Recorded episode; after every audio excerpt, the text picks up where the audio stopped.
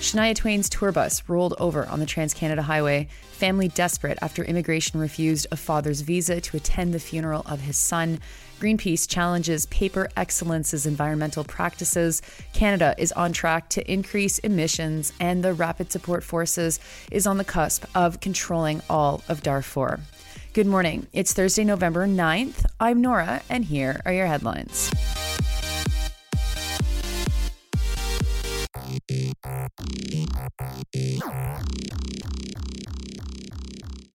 First, we start along the Trans Canada Highway east of Wolseley, Saskatchewan. A tour bus carrying Shania Twain's crew jackknifed and rolled yesterday, sending some number of people to the hospital. Shania wasn't on the bus. The group was heading to Saskatoon from Winnipeg, where they played on Tuesday night.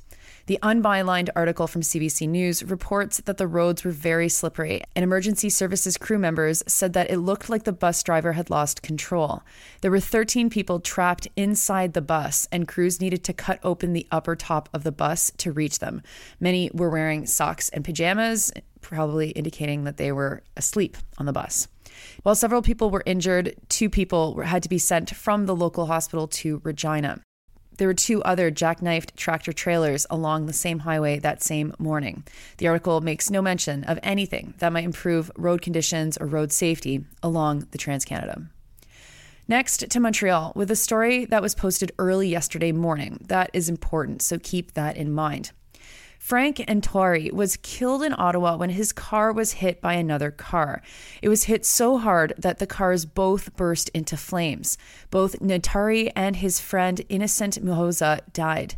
The driver of the other car, Shaylin McKay, was charged with two counts of impaired driving causing death. Now, dealing with this would be difficult enough for any family, but what's made it far worse is that Ntwari's father, Adolf Rukikenya, is stuck in Burundi. Canada refused his visitor's visa application last month. There were six family members who were supposed to travel to Canada for the funeral, but only two have had their visas accepted. Ntwari's body has not yet been buried. His mother, Melanie Rubavu, has now been staying with Ntwari's two orphaned children. Their mother died in 2020. CBC News' Arthur White Crummey wrote, quote, Last week, Immigration, Refugees and Citizenship Canada, IRCC, told him it refused his application for a visitor visa because he hadn't shown convincing proof he would leave Canada, taking into account his financial resources and family ties. IRCC later told CBC Burundian nationals require visitors' visas, also known as temporary resident visas, to enter Canada for any short term period up to six months, including for funerals. Ntwari's brother also tried to get the visas processed. He was in touch with Canada's High Commission in Tanzania. CBC was in touch with the IRCC to find out what was going on. The family also filed an appeal on Monday. So, remember when I said to pay attention to the timing of this article? Well, yesterday afternoon, Adolf Rukikenya received his visa. No word in the article of the other members of the family who were waiting. What a horror of a system that we've built to force families to go through this to prove that they're not going to stay in Canada just to be able to attend the funeral of a loved one. And so what if they stay in Canada? That would be fine too. Next, Greenpeace has filed a complaint against Paper Excellence, Canada's largest pulp and paper company. They operate 40 mills across Canada and the United States. Greenpeace is asking that they lose their Forest Stewardship Council credentials because they can demonstrate that the company is actually part of Asia Pulp and Paper, a company that is involved in destructive forestry practices. Greenpeace didn't find out these links on their own. They've been working as well with CBC and the consortium of investigative journalists. Together, they found that the two companies were coordinating closely and secretly, writes CBC News' Zach Dubinsky. They collaborated on hiring, regulatory submissions, supply, and pricing. Paper Excellence and Asia Pulp and Paper are both owned by the Indonesian company Sinar Mas. Asia Pulp and Paper lost their FSC credentials in 2007 because they weren't meeting their standards for sustainable deforestation. Dubinsky reports that FSC is confident that there's no majority ownership relationship between the two companies. Plus, FSC says even if there was, they would just work with the companies to ensure FSC standards could be met, which of course then calls into question what FSC certified really stands for. Here's how Dubinsky explains the FSC certification. Quote, the international certification, often seen on reams of printer paper or sheets of plywood, enables forestry companies to command higher prices for their output and attract environmentally conscious brands as customers. Losing it would be a blow to a resource giant that currently manages 22 million hectares of Canadian forest, an area four times the size of Nova Scotia, though Paper Excellence also certifies under two other systems considered less exacting unquote.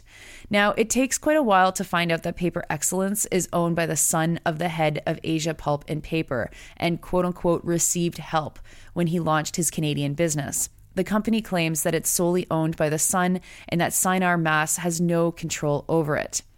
The article includes a photo of Jackson Wijaya, the owner of Paper Excellence. He's posing with a giant check alongside Jair Bolsonaro's son, Eduardo. Next, to climate news from CBC's Benjamin Shingler. A new report from the UN is showing that major fossil fuel producing countries, Canada included, plan to generate more than double the amount of fossil fuels that are necessary to limit global warming temperatures to 1.5 degrees Celsius. UN Secretary General Antonio Guterres said that the report is, quote, a startling indictment of runaway climate carelessness. Canada is the fourth largest producer in the world, and we are set to increase our production levels through 2030. We'll be above 2022 levels by 2035 if we stay on the current course. Norway and the UK are both on track to reduce production. The US is on track to increase. Canada's Environment and Sustainable Development Commissioner Jerry DeMarco said that we are the only country in the G7 that hasn't, quote, achieved any emissions reductions since 1990 unquote.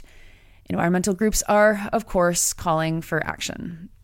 And finally, to Sudan, where the Rapid Support Forces are about to close in on all of Darfur, taking control over the region from the Sudanese army. Activists and experts who talked to Al Jazeera warn that the control of Darfur would be catastrophic. The RSF defeated the army in the south, the west, and central Darfur and is planning a final push towards the north. It's there where hundreds of thousands of people have sought refuge from the fighting in other parts of the region. Some of the people in North Darfur are fleeing into the mountains or to Libya to escape the RSF. 11 million people live in Darfur. The RSF has been particularly brutal towards non Arab communities, and activists worry especially about targeted ethnic violence. The RSF doesn't have the capacity to organize a state, says Suleiman Baldo from the group Transparency and Policy Tracker. This means that if the RSF does control Darfur, it could create a breakdown in social conditions and social order. Activists also say that they fear an increase in sexual violence. The RSF has been accused of helping allied militias in their attempted ethnic cleansing of the Masalit tribe in West Darfur. They assassinated human rights monitors, lawyers, and journalists. Monitors told Al Jazeera that some 800 young men were executed earlier this month by RSF forces when they took control of West Darfur. Those are your headlines for Thursday, November 9th. I'm Nora. You are listening to this podcast at sandyandnora.com on the Real News Network podcast feed and anywhere you get your podcasts. I hope you have a wonderful Thursday, the weekend. You can see it.